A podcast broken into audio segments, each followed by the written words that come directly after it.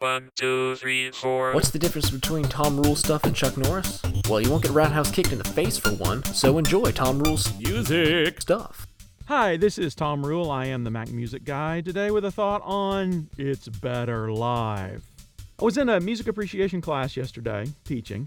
A guy named Chad came in. Part of the class is to go to two live concerts. They have to be classical and jazz. And, and the reason for that is a lot of these kids, I say kids loosely, we have a lot of non traditional students who are in their 20s and 30s.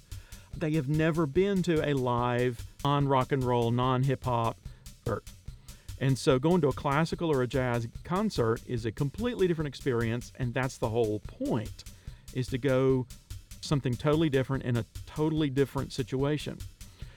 So this guy went down to Mercer University to hear the Mercer University Symphony Orchestra, which performed this week, and he was absolutely amazed at the sound of the room, which I found fascinating.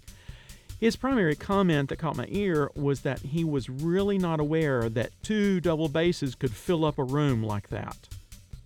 And that led into an interesting conversation about how the, the room is as much of the concert as the performing ensemble or the equipment or the PA system or the whatever. Now, this is old hat for PA guys, audio guys. This is nothing new, and for musicians. But it's just it's always fun to hear a student who realizes this for the first time.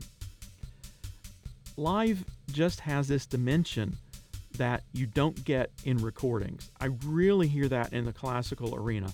Pop rock and roll you know so much of pop and rock and roll is dependent on the pa system and and all of that kind of stuff. And for decades the touring industry has tried to duplicate the recording experience in the live concert hall although classical tends to be a different thing, a lot of a lot of people think, well, you shouldn't touch the recording.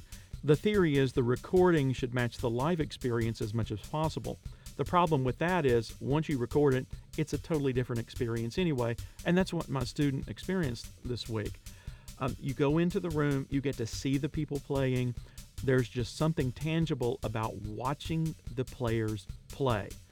And then you get the sound it's not coming from two speakers or even in a surround system up to six. You've got massive stereo spread but even the sounds coming off the back wall are going to hit your ears at different times.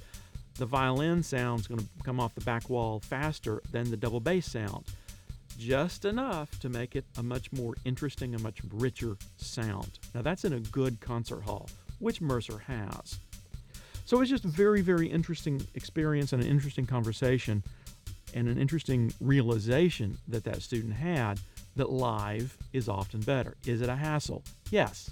Is it a hassle to play live? Oh, yeah. You can't really go and play live in your pajamas. So I highly encourage you go out to a live concert. It really is worth the effort. Now, sometimes you'll go to a concert and it's just, you, you walk away going, eh, that was a waste of time. But it really is worth the risk because magic happens live. It just does that you don't get in a recording. That also led to a conversation in class about the effect technology has had on us as music consumers. It is so much easier to just hit a button and sit back and listen. But we generally don't listen. We are so surrounded by music. I mean, think about it. When was the last time you went to a store and there wasn't music going? And was it weird? When was the last time you got into a car and drove without turning on the radio? When was the last time you sat in your house with no media going at all and just listened to your brain think? You know, we just don't do that in our society. And so I think to a large extent, we've forgotten how special music is, how special a live performance is, because hey, at any point, we just hit a button and, and recapture it. We have so many recording devices possible, so many ways to record, all that kind of stuff. So I encourage you go out, hear somebody live. And even if they were merely okay, go up and thank them because, you know, it takes a lot of guts to get up there on that stage and lay your heart out on the line because there's a huge chance somebody's going to say, You suck. Got any questions or comments or anything? Drop a line to me at music at macmusicguy.com. That's M A C M U S I C G U I. I'm Tom Rule, and I am living proof that God has a sense of humor. Four.